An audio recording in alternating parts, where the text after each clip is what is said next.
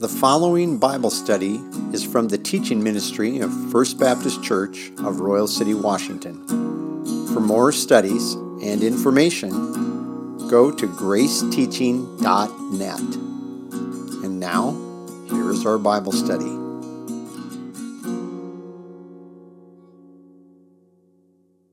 Let's uh, have a word of prayer and we will look into God's Word. Our Father, we are thankful for your Word. We're thankful for the time that you give us together. We are thankful for the freedom. And we're thankful that um, even before Luther sat down and, and uh, um, led people in a, in a clearer, broader uh, recognition that salvation is completely and solely by your grace through faith. We realize that there are believers all through the history of the church uh, in places that have held to that, uh, that have recognized that it is only by faith in your Son Jesus Christ and apart from works. Uh, but we are thankful. We're thankful for the broader uh, proclamation of that, and uh, we just we pray for brothers and sisters in Christ in many places, and some of them appreciate that uh, in in ways that uh, maybe even sadly we don't recognize because maybe they've come out of that heavy work system and they are so relieved to find the freedom that comes in realizing that we are saved solely by faith uh, in your Son Jesus Christ and because of your grace, apart from any works that we might do. And so we uh, would just ask that you'd help us as believers as we look at your word today to be able to think about this more and more, to recognize um, what you uh, have given to us and to look at this promise that you have made uh, to uh, um, Abraham and how it affects us. And we would thank you for this then. Amen. Okay. Yes. It's just because it's quiet in here. I always think it's loud like that myself, but. Okay. Well, I don't know how to do anything about that. Sorry. Um, Maybe it's going to blow up in the middle of service. So. Wouldn't that be spectacular?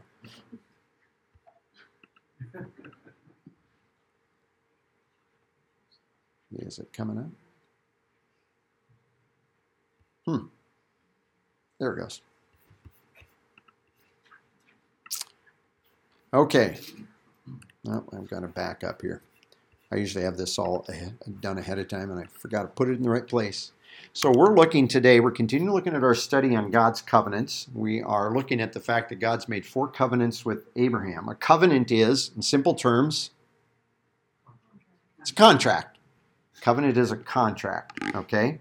And it's a contract that always, and this happens with contracts, a contract always involves parties, okay? That wasn't what I was looking for, but that's true. It does involve parties. There, that's one of the things we looked at. But you also have, promises, okay? Con- a contract involves a promise or promises. And we've been looking at the fact that God made four covenants with Abraham. And the first three covenants were in Genesis 15, land to Abraham and his descendants, or to his descendants. In Genesis 17, another piece of land. And both of those were unconditional. There was absolutely nothing Abraham could do to get those covenants. God promised them to him, and they rested that rested solely on Abraham's shoulders. And on God's shoulders, yeah. No, I just contradicted myself almost back to back. And then and then the last covenant was a covenant of circumcision, which said which people got to be part of Abraham's family. And uh, so that established that. Now we move today to Genesis 22, and we're going to have a covenant that we're going to find in Genesis 22. And I want you to open your Bibles, Genesis chapter 22 and verse 1. Now, Genesis 17, Genesis 17, when God made the last set of the last set of covenants, Abraham was 99. And at the end of Genesis, or in Genesis chapter 21, not at the end, but in Genesis chapter 21, uh, which we're not going to, but Abraham and Isaac, or excuse me, Abraham and Sarah have a son. And Sarah bears a son to him, and Abraham's 100 years old in Genesis 21. So they have a baby. Now we're going to fast forward here to Genesis 22, and we don't know how much time has passed between Genesis 21 and 22, but some time has passed, and you're going to see why. Okay, I have a grandson. He's almost a year old. And at a year old, he's not yet articulate. He can do a really good blah, blah, blah, blah, and blah, blah, blah, but he cannot articulate. I haven't even heard him say mama or daddy yet. Okay? And this is going to be important for what we're going to read here. Keep this in mind. So look at verse 1, follow along, Genesis 22, verse 1. Now it came about after these things, and this is after a dispute that Abraham had with some Philistines about a well.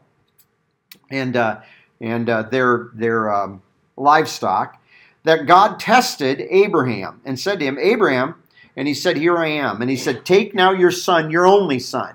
Now, by the way, is Isaac Abraham's only son? No. He has a son by the name of Ishmael that is 13 years older than Isaac. Okay? And so, actually, a little, little bit more than that, but he's at least 13 years older than Isaac. Isaac is only son, and, and Paul uses that same language in Hebrews 11 because Isaac is the son of promise. He's the special son, and that really, uh, when you get into the New Testament, that word that's translated only begotten son that we have, like in John 3.16, that word doesn't mean only begotten as it's the only one. It means the one that's special is literally what that term means in the Greek. This is Hebrew over here, and he says, So your one son, meaning special in this case, whom you love, Isaac, and go to the land of Moriah and offer him as a burnt offering on one of the mountains of which I will tell you. Okay, I'm going to pick on Cale. Picked on him last week. What would you think if God came to your dad and said, Hey, take Cale, go up top of Saddle Mountain, and you're going to offer him as an offering? A burnt offering. a burnt offering. Yeah, I, I, would think so. I, Isaac doesn't know this, by the way. The son doesn't know that this is what God's God's doing. And there's one other thing to, to add in here that I think is really important that you and I do not appreciate very much. I never appreciated this. I always thought this is crazy that God would ask Abraham to do this as a test, and that Abraham went, just went along with it. And that's not the main thing. But they lived in a culture that you and I do not understand. In their culture where they lived, among the Baal worshippers, it was normal for, for those people to offer their children as offerings to get stuff from God. And it's, in fact, especially your firstborn son. In fact, there was a North African king that it said that he had almost 700 boys sacrificed so that he did not have to sacrifice his firstborn son. You and I just don't appreciate that at all. How can you appreciate that? That's a horrible thing. It's horrible. But that's the culture they lived in. So now when Abraham's God comes along and asks Abraham to do this, Abraham doesn't bat an eye. This is kind of crazy. If you go over to Hebrews 11, by the way, which we're not going to go there today because it's not the main part of our study, tells us over there Abraham had faith in God that he knew Isaac was so much the son of promise that he even knew that God would raise Isaac back up from the dead. That's how confident he was that uh, Isaac was. Well, think about it. Look how old Sarah was and how old Abraham was when they had Isaac. It was he would I, he knew Isaac was a special and unusual child in that way. Special and unusual in a good sense, mind you. So it goes on from here. Verse 3 And Abraham rose early in the morning, saddled his donkey, and took two of his young men with him. That word young men is important here. In the Hebrew, it's the Hebrew word na'er. Asher would be a na'er. Cale would be a na'er. So on and so forth. You get the idea? Okay. We're talking about anywhere from about seven years old on up into your teens. That was normally what na'er referred to, although I do have, I did make, I have a note in my Bible. There is a place where Na'er is also applied to Moses as an infant in that reed basket covered with pitch that they put him in, and yet he's a, an infant. He's not an infant big enough to even crawl out of the reed basket.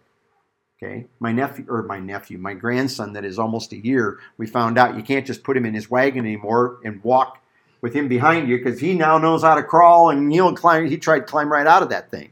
Well, they didn't put Moses in this basket and think, well, he can't crawl out of there because he could, or that he could because he was small enough, too young to actually crawl out of that thing.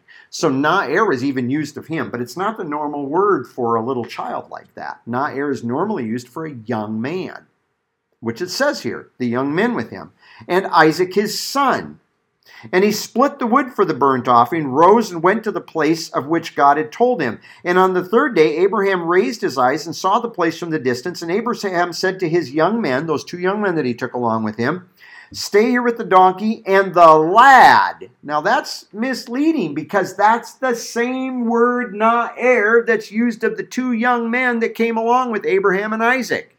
It's exactly the same Hebrew word. So when they translate it lad, they're actually mm, kind of, I think that's misleading in this context. So the lad and I, or the young man and I, will go yonder and we will worship and return to you.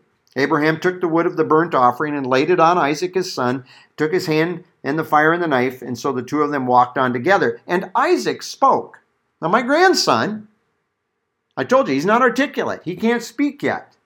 And even my granddaughter, although she's at four, she's she picks up on more and more stuff. There's things that, that she recognizes and realizes, oh, wait a second, we do this, so that means we do this, and that means we do this. But Isaac is old enough that he says to his father, he says, Father, and he says, Here I am. And he said, Look, there's fire and there's wood, but where's the lamb for the burnt offering? I mean, this is actually pretty decent reasoning, isn't it? Again, that tells me he's not two years old. He's not three years old. I don't even know if he's four or five, although maybe a four or five year old would put all this together. I'm personally, I'm thinking Isaac. I'm just, I'm, and I'm purely throwing a dart out at this one because we don't know. It doesn't tell us, except that it uses the same word of these other young men. Let's say Isaac is 10. Okay, let's say he's 10. But we don't know that. Maybe he's only 7. But he's old enough that he actually can reason through this with his dad. In verse 8, and Abraham said, God will provide for himself the lamb for the burnt offering, my son. So the two of them walked on together. Now, the, the importance of kind of recognizing that Isaac is not a little baby is that some time has passed between the time that he was born when Abraham was 100 years old and enough time has passed now that he has a child that can walk on his own, that can actually carry a bundle of sticks with him that he's going to use. That takes a little bit of strength. Again, that tells me he's not four or five. Four or five year old could carry a bundle of sticks hmm, like that, maybe, but like enough for an offering that'd be bigger. You're looking at probably, that's what I'm saying, maybe 10. We don't know. But do that and then to reason this. So some time has passed. We're looking at maybe 10 or 11 years have passed since the last covenant interaction with god. And god is going to talk with him here in this context. So we're just kind of put, putting this into place in terms of what is happening here. And so as we said isaac's old enough to ask his father about the sacrifice so he goes down there, and let's continue reading. And it says, And Abraham said, God will provide for himself a lamb for the burnt offering, my son. So the two of them walked on together. Verse 9 Then they came to the place of which God told them, and Abraham built the altar there, arranged the wood. I was getting amazed at this one. Bound his son Isaac. I'm just thinking, boy, if I were the boy and you were tying me up, I'd go, What's going on? Anyway, but that's aside. And laid him on the altar on top of the wood. And Abraham stretched out his hand and took the knife to slay his son. And the angel of the Lord called to him from heaven and said, Abraham, Abraham. And he said, Here I am. And he said, Do not stretch out your hand against the, the young man, and do nothing to him, for I now know that you fear God, since you have not withheld your son, your only son, or this one son.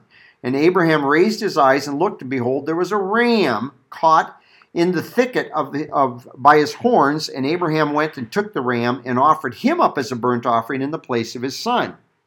Abraham called the name of that place, The Lord will provide. As it is said to this day, In the mount of the Lord it will be provided. And then the angel of the Lord. Now, who's the angel of the Lord? We've talked about this in other studies. It's God the Son. This is who is Jesus Christ. He's always the one. He's not an angel. Literally, this term angel Lord means the messenger who is the Lord or the messenger who is Jehovah. So he's the God. Most of the time, when God shows up and talks in the Old Testament, it's almost always God the Son, because the New Testament tells us that. He's the one that showed up. The Father wasn't showing up, it was the Son that said it was showing up. He was the one that was speaking on behalf of God. And so, the angel of the Lord appears unto him uh, in verse 15 and called Abraham a second time, and he says, By myself I have sworn, declares the Lord, because you have done this thing and have not withheld your son, your only son. Indeed, I will greatly bless you, and I will greatly multiply your seed as the stars of the heaven and as the sand which is on the seashore, and your seed shall possess the gate of. I love the New American Standard Bible, except right here is one of those places where they translate this their enemies, and it is not their enemies. It is a singular pronoun in Hebrew, his enemies. We're going to make a big deal about that here in just a little bit. So, first of all, he swore it by an oath, promised to multiply Abraham's seed, and he promised the seed would defeat his enemies in here. Now, this is not called a covenant in here. It is sworn, but I want to look at a couple passages where it is called a covenant. And I want you to look over in Luke chapter 1. Luke chapter 1, this is Zacharias, the father of John the Baptizer. And in Luke chapter 1, let's look at verse 72. This is in the middle of a um, middle of a, a, long oration that this uh, uh, John the Baptizer's father says,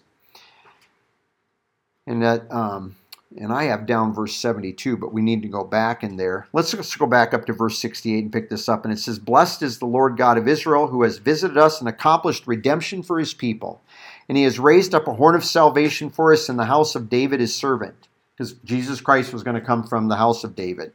And as he spoke by the mouth of his holy prophets from of old, salvation from our enemies and from the hand of all those who hate us. There's two things that are stated in here to show mercy toward our fathers and remember his holy covenant, the oath which he swore to Abraham our father, to grant us that we, being delivered from the hand of our enemies, might serve him without fear.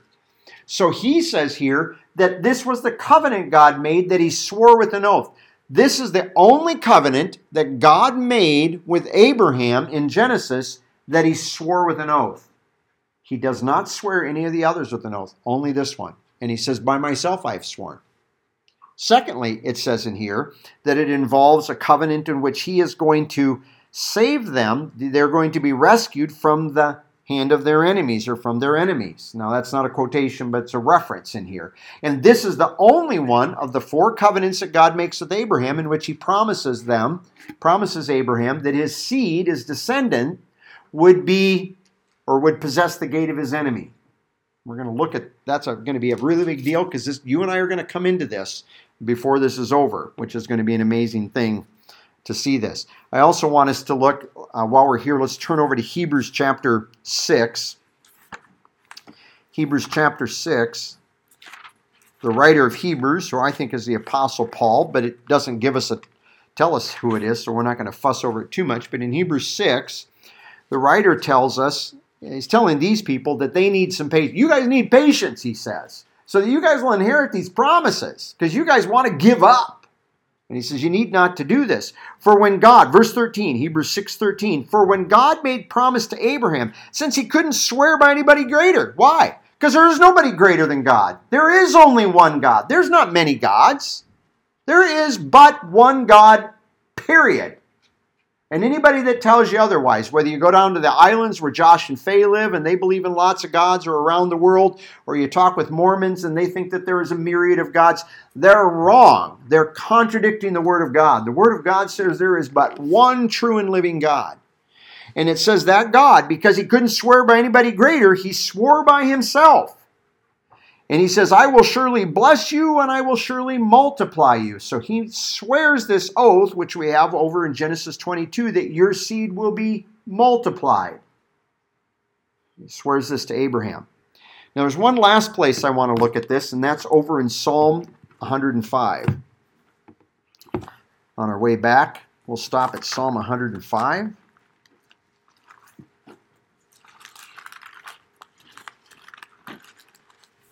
Psalm 105. Let's go to verse 8.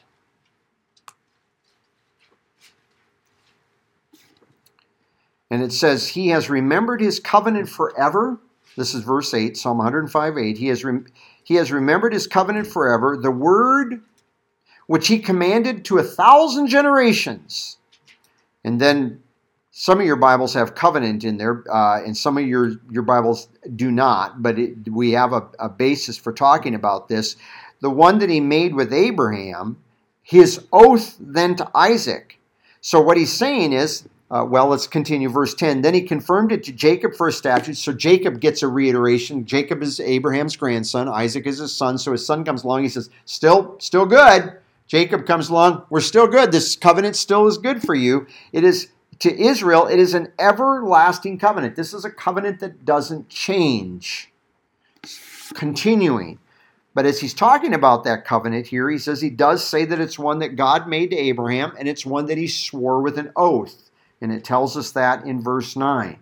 So this covenant, not called a covenant in Genesis 22, but Zacharias calls it a covenant. And the psalmist here in Psalm 105, he refers to his covenant. So it's called a covenant twice. And then it's also referred to in Hebrews 5, not as a covenant, but as something that God swore. So let's go back over to Genesis chapter 22, and let's look at the next part of this, the next issue in this, this covenant that he made. The next issue, and this is very important for us because Paul is going to make a very big deal out of this. And we're, this is where you and I come in if we understand then what Paul tells us He says in verse 16, Genesis 22 16, and he said, By myself I have sworn, declares the Lord, because you have done this thing and have not withheld your son, your only son. Indeed, I will greatly bless you, and I will greatly multiply your seed. Now, the word seed is, and I probably should go and check this in the Hebrew, but every time I look at it, it's always singular. But it's a collective singular. My grandfather farmed for many years, probably 50 plus years, and my grandfather would have to buy seed, and my grandfather never said, I'm going out to buy seeds. he says, I buy seed, and yet if you went in his upstairs hallway, he'd have all of his pioneer seed corn in bags that he'd get from from the from the seed corn dealer and he'd have several bags of those all lined up down the hall upstairs in his upstairs hallway there were more than one seed there's a whole bunch of seeds, kernels of corn, but you don't say it. It's a collective singular, right? We, we all get that. We have Stan and Linda, our master gardeners here in the church. They, they, they go out, they planted big gardens over the years, and they put lots of seeds in their garden. But I doubt very often that they say, We went and bought seeds this week. They're going to say seed. And you all know what they meant. They didn't go out and buy one, and they're going to plant one seed in their garden. They have a whole bunch of them for a whole bunch of different crops. So it's a collective singular, even in Hebrew. Uh, collective singular. So when you look at this word seed, I think we understand it. A lot of your English Bibles today translate it descendants. And we have to put descendants in plural because descendant of itself is not a collective plural. Okay? To say if you say descendant, you most people would say you're talking about one person. So if you say descendants, we understand you're talking about more. So I'm going to multiply your seed. Now, obviously, even though it's a sing, the word seed is singular, he uses the word multiply. So it means a lot. Like the stars of heaven, like the sand that is on the seashore. And your seed, again, still singular, of course, by its nature, shall possess the gates of, and because the seed is multiplied, the New American Standard translators have come along and they've taken this next word, which in English it says their enemies. There is literally one letter that's attached to the word enemy, because this is the way you write in Hebrew. There's one letter at the end that tells you that it's we're talking about a, a singular person, his enemies. I'll just hold on, and you, I, you may not get into the next part of this, but I, I remember the first time I did this study on my own, looking, going through this stuff, I, it just amazed me, really amazed me how clear this, this all was. So possess the gates of his enemies. I would cross out, I would draw a line through the word there, if you haven't already done it, and put in the word his enemies. It's a very big deal for Paul. And in your seed, again singular, all nations of the earth will be blessed because you have obeyed my voice. So, we have this idea, the seed. We're going to go over to Galatians 3 in just a little bit, and we're going to see that Paul makes a big deal about this. But in the meantime, I want to look at this word zare and its relationship to some other places that it occurs with Paul and see how this collective singular is used with other pronouns. So let's right here, we as we've already talked about, let me see if I can get up here and point this out. This is our this is our our this is our verb. Yaresh. The Hebrew word yaresh is is singular and it means he's going to possess. He will possess. If you wanted to say they will possess, you use this form. You add this letter, this yod on the front, and this waw on the end, and that tells you now you're talking about a plurality of peoples. This would be they will possess. And there's an example of that. I don't know if I put the example on here over in Numbers 27. You can go look at it uh, if you want to see an example of that and pull it up on a Hebrew Bible or something that you can have access to online, and you can see this word. Okay? Same thing when we have his enemies. Here's the word enemy, okay? And this waw, this this this is the pronoun. This is his enemies. If you wanted to say plural enemies, which we do have examples of it, it's avihem. It's not it's it's not avior. It's avihem. See, this him ending is plural. Their enemies, and we have examples of their enemies in Scripture. Okay, um, some others. And you can look at these. i have got them on here. I'm just going to go over them up here. I'm not going to have you turn them back and forth in your Bibles. But if we went back to Genesis 15, the first covenant God makes with Abraham in there, and I'm just going to kind of put in real quickly at this. It says that they are going to go and they're going to be captives in a land that is not theirs, and it's lahem, literally the Hebrew. It is not for them. Okay, it's not a land for them, and they will enslave them. And so it's we have this form of this word abad to enslave, but they will enslave, and we have this plural ending them. Okay, in that case. And they will oppress them, and then this is the sign of the direct object. We have the word oppress, sign of the direct object, and then again, this same meme that tells us them, those guys. I hope this doesn't bore you this kind of stuff, even though it maybe makes your head spin, to me, this is interesting. This is what I call God's cool factor because it's just like God told us one seed. And you know what? When you go back and compare it to the other ones, yeah, seed's always singular because that's the nature of the word, but the pronouns he uses in the other places are all plural there's only one place that we have a singular pronoun. So that's why I just looked at this. First time I went through and did this, I was like, waw, this is really amazing. It says, and they will return, and we have the word shuv, and we have, I've underlined these here. They're underlined, on, I think, on your outline too, but the, the, the uh, yod and the wow, that's they. They will shuv. They will return. Uh, and those are all over there in Genesis 15. In Genesis 17, we have their generations, the duatim, okay? Their generations. And I will be a God, lahem. We've already seen a lahem. To them or for them.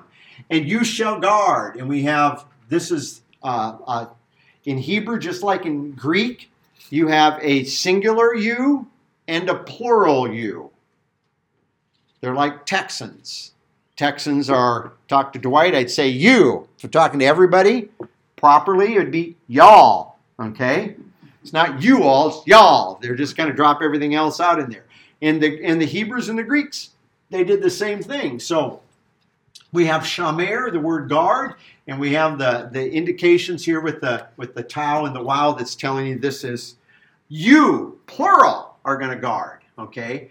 And with, and then he goes between, this is yabin here, between, and then we have the plural you again.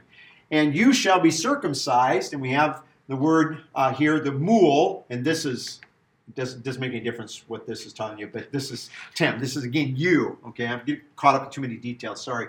Uh, and then we have in your foreskin, and we have again you. Okay, so you, and we have plurals.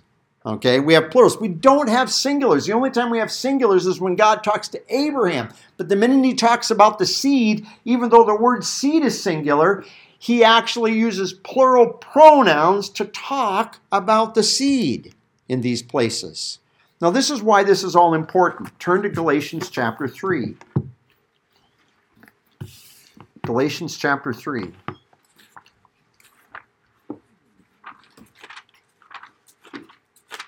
If that last part was confusing, I can talk to you about it later or just pass it by for the time being and come back to it. But I want you to get this.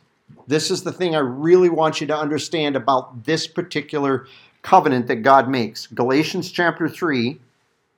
Let's go to verse 15.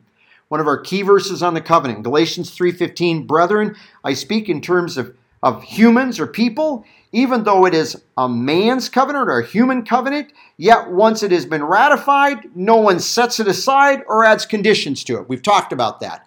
Once you make a contract, you go to the a car dealer in Moses Lake and you sign on the paper saying, I will make these payments every month to buy this car. The car dealer doesn't come back and say, Hey, guess what?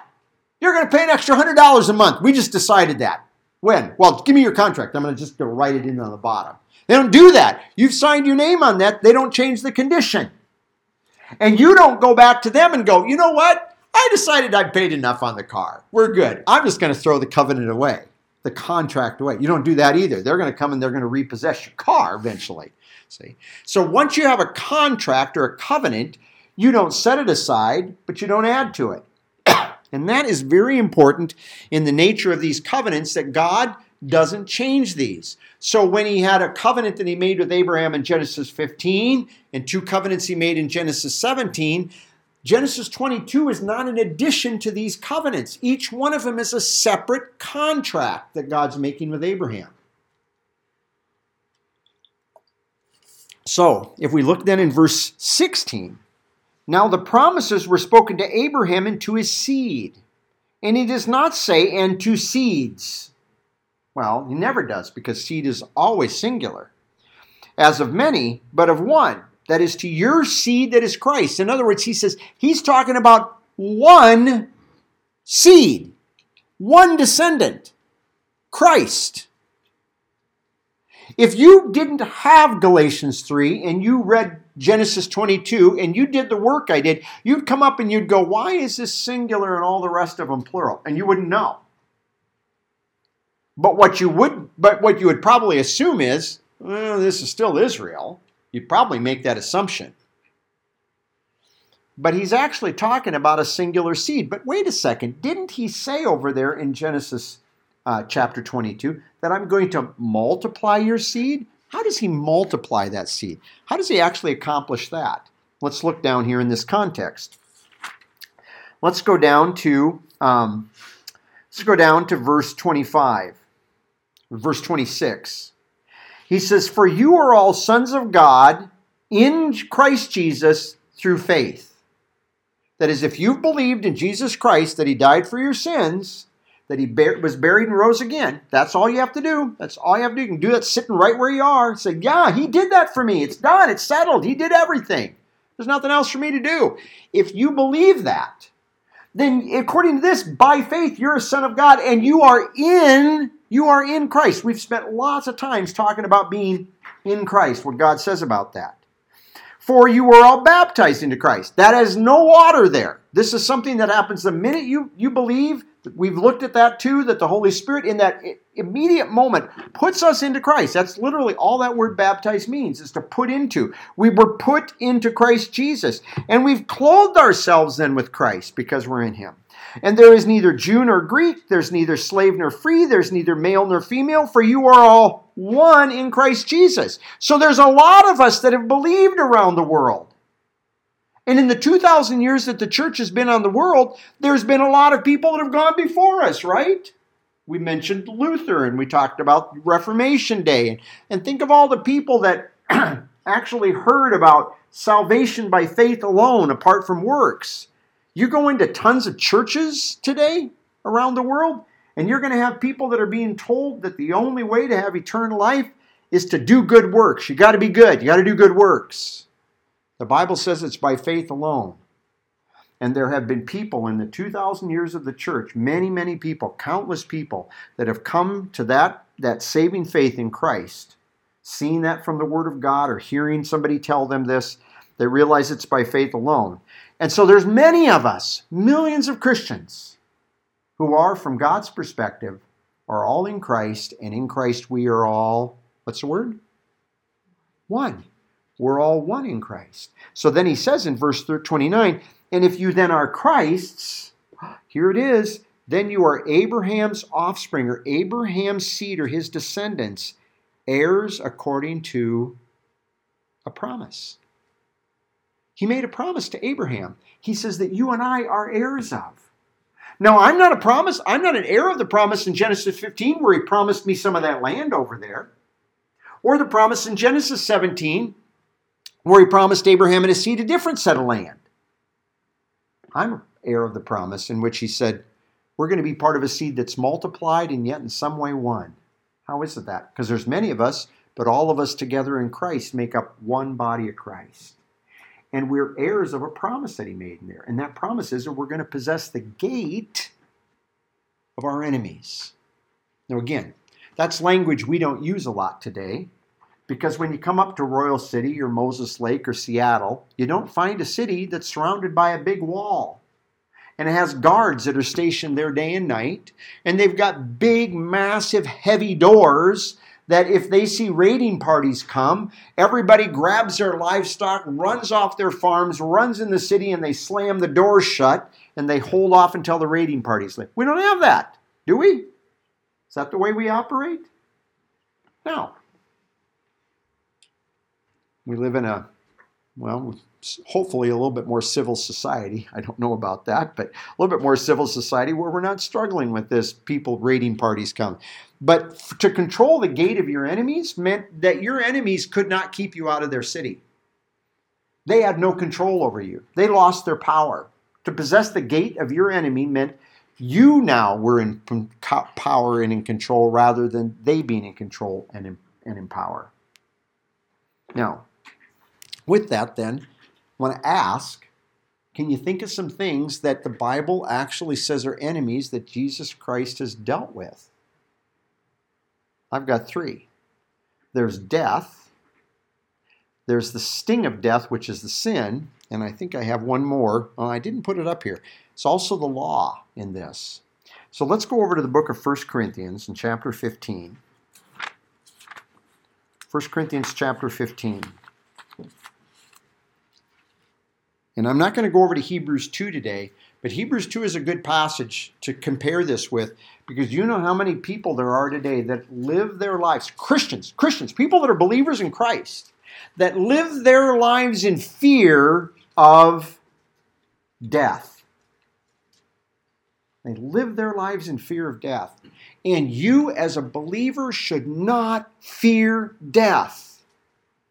In fact, the Apostle Paul wrote in Philippians chapter 1 to die and go to be with him is much better. And we always say that, right? When a person, after they're gone, we always say, oh, they've gone to a better place. But if you ask the person, do you want to die and go join them? They go, no, no, no, no, no.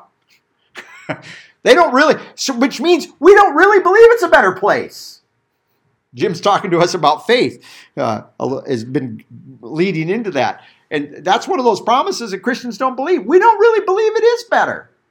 Now, by the way, you don't choose when you go. That's God's business. That's not for you. To, you're to you're to be here and do what God wants until God says it's time to come home. But when He tells you to, it's time to come home, you don't go kicking and screaming. you don't grab on everything in this world and fight for every last breath that you can muster. You just say, God, I'm ready. This is when you want to take me. We go. And that's where it's going to be anyway. So here in 1 Corinthians chapter 15, look with me at verse, 50, uh, verse 25. It's talking about Christ reigning in the future, and it says, He must reign until He has put all enemies under His feet. The last enemy that will be abolished is death. Death is an enemy. So God, death was not, I mean, in God's overall plan, yeah, He fit death into the system, but death is not what he designed for Adam and Eve in the garden. Death was a consequence of Adam and Eve sinning, of their disobedience, but it wasn't part of what God designed. And so death is an enemy, and it's the last enemy that he will defeat. And look down in the end of this chapter, because we're like, well, then do we got to wait for that sweet by and by out there? Do we got to wait for him to reign to finally get rid of death? Well, permanently, yes. But I want us to see um, let's go down to, uh, let's just read all of this. Let's go to verse 50. Now I say then, brethren, flesh and blood cannot inherit the kingdom of God, nor does this perishable inherit imperishability. I'm going to tell you a mystery. We're not all going to sleep, that is, we're not all going to die. but we will all be changed. In a moment, in the twinkling of an eye, at the last trumpet, for a trumpet will sound, and the dead will be raised imperishable. He's talking about the dead believers, not everybody. Dead believers, uh, and this mortal is going to put on immortality. So when this perishable is put on imperishability and this mortal is put on immortality, then will come about the saying that is written. Turn my page. Death is swallowed up by victory. There's a day. So you and I live with the prospect that if we do die, that Christ is going to call us all up and we're going to be raised in a body that will no longer be subject to death, a body that's not going to break down. My body's breaking down right now. Anybody else feel like that? Your body's breaking down? I know, I know you are, because I know some of you. We're praying for you because you're got problems and things you're dealing with physically that are not that are not comfortable or hamper your quality of life. He says this death is going to be swallowed up in victory. Oh, death, where is your victory? Oh, death, where is your sting? Remember, he said in, earlier in this chapter, death is, the, is an enemy. But he says Christ is going to take care of it. And he, and he says, you as a believer can look at death and say, Where's your sting, death? You don't scare me anymore. If God wants me to go, I go. And you can have that kind of an attitude. It's the sting of death is gone. And then he goes on, he says in verse 56, and the sting of death is literally in the Greek, the sin, which is a reference to the sin nature. As long as you're going around in this body that's dying, you've got the, remember we talked about this earlier, you're carrying around the old stinking sin nature. And it's a frustration because it wants things that you're going to go, I don't want to do that. Your sin nature goes, Yeah, yeah, you do. No, I don't. Yeah, yeah, we do. And you're going to find yourself doing stuff that in reality you say, I don't really want to do that. That's not really what I want to do. And your body, your, your flesh craves these things. And it's because of, he says, because of the sin nature. The, the sting of death is the sin nature, and the power of that sin nature is the law. So even the law is a hostile problem in this matter. It feeds on these things. Now, we talk about death. How was that promise made over in Genesis 22? It says, and your seed will possess the, what does it say? Remember Genesis 22? It, what? The gates. The gates of his enemies. Does anybody think of a death related passage that uses the word gates? It's actually a real popular one that a lot of people know and don't understand. Matthew chapter 16. Turn to Matthew 16.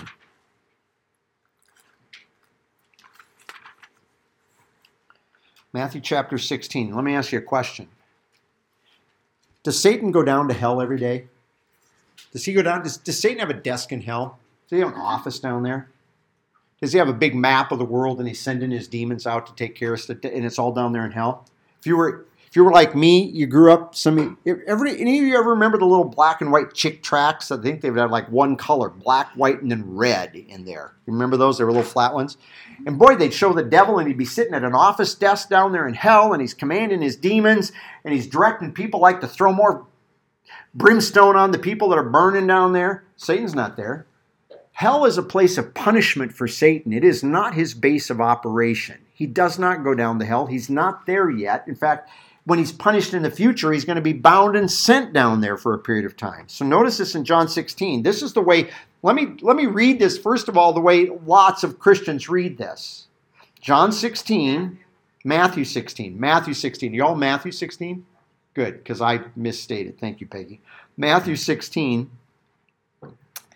and uh, verse 17. And Jesus answered and said to him, uh, blessed or happy are you, Simon, son of Jonah, because flesh and blood isn't revealed this to you, but my Father is in heaven. And I also say that you are Petros, this little piece of rock, and upon this bigger rock I will build my church, and the gates of Hades will not overpower it. Now, the way most people read that is, and Satan and his demons can't overpower the church. Sound like Josh Fanning the way I just said that, didn't I? But that's not what he means when he says the gates of hell will not overpower. Literally, what he means is the gates of Hades will not lock the church in. When we die, do you know where we go immediately?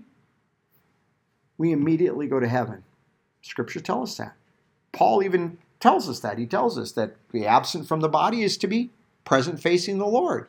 But where do people in the Old Testament have to go? They went to Hades. They had to wait. Now, Hades wasn't bad for believers in the Old Testament, but it wasn't heaven yet. They went down there, and the gates of Hades locked them in. A lot of Christians don't understand that. In other words, and that's one of the reasons that, according to Hebrews 2, when Christ died and rose again, he released you and I from the fear of death. We don't need to fear death anymore because he is the one that controls the gates of that. In fact, we have verses that tell us that Jesus Christ even holds the keys of death and Hades. Tells that over in the book of Revelation. He's the one that controls this. So we don't need to fear this anymore. We die, we go directly to be with Him. And we look for the prospect of being resurrected if we should happen to die. So death is not a thing that causes fear. And that was one of our enemies. And then as long as we're rambling about in these, mm, these bodies that aren't so great, we also are carrying around that sin nature, which makes it even worse. I think sometimes your sin nature is one of the things that can make some Christians fear death. Because we're thinking, well, what if I die when I'm sinning it up? And there are Christians that don't understand their salvation and think, well, if I'm sinning it up when I die, maybe I am going to have to get punished. Maybe I am going to have to get beat up. Or maybe I won't get to go to heaven. And that's all a lie, by the way. Now, I want to look at another thing with respect to this because this seed, not only is the seed control the gates of the enemies, which means you and I don't fear death anymore. Number two, you and I don't have to fear or we don't have to we don't have to struggle with our sin nature, as Jim was kind of talking about. We don't have to. I actually can rest at the fact that the Father says I'm always one that has died to the sin nature in Christ and have been raised. And I can actually experience victory. And Jim made this comment last week, and I got up and I chimed in because I seriously, I, I've known the Christian life for a lot of years, but every time I do that, I always stand amazed, go, Wow, God, you are so good. Every time you're faithful. And I think maybe that amazes me because there are times I don't do that. And I do do what my sin nature wants. And I get so frustrated and so that when I do take that freedom, I'm just like, This is amazing. You really do give it. Why don't I go that path every time? Anyway. But take, take your Bibles and turn to 1 Timothy chapter 4. And we'll close at this, and I have a couple of these here, but um, we're just going to look at this one. Because this seed is also multiplied, and it's a blessing to all nations, because the seed is Christ, and there's something that Christ does in addition to freeing us from the fear of death, freeing us from the dominion of the sin nature, and freeing us even from the law that, that prods the sin nature into action. He also tells us in 1 Timothy chapter 4, in verse 10.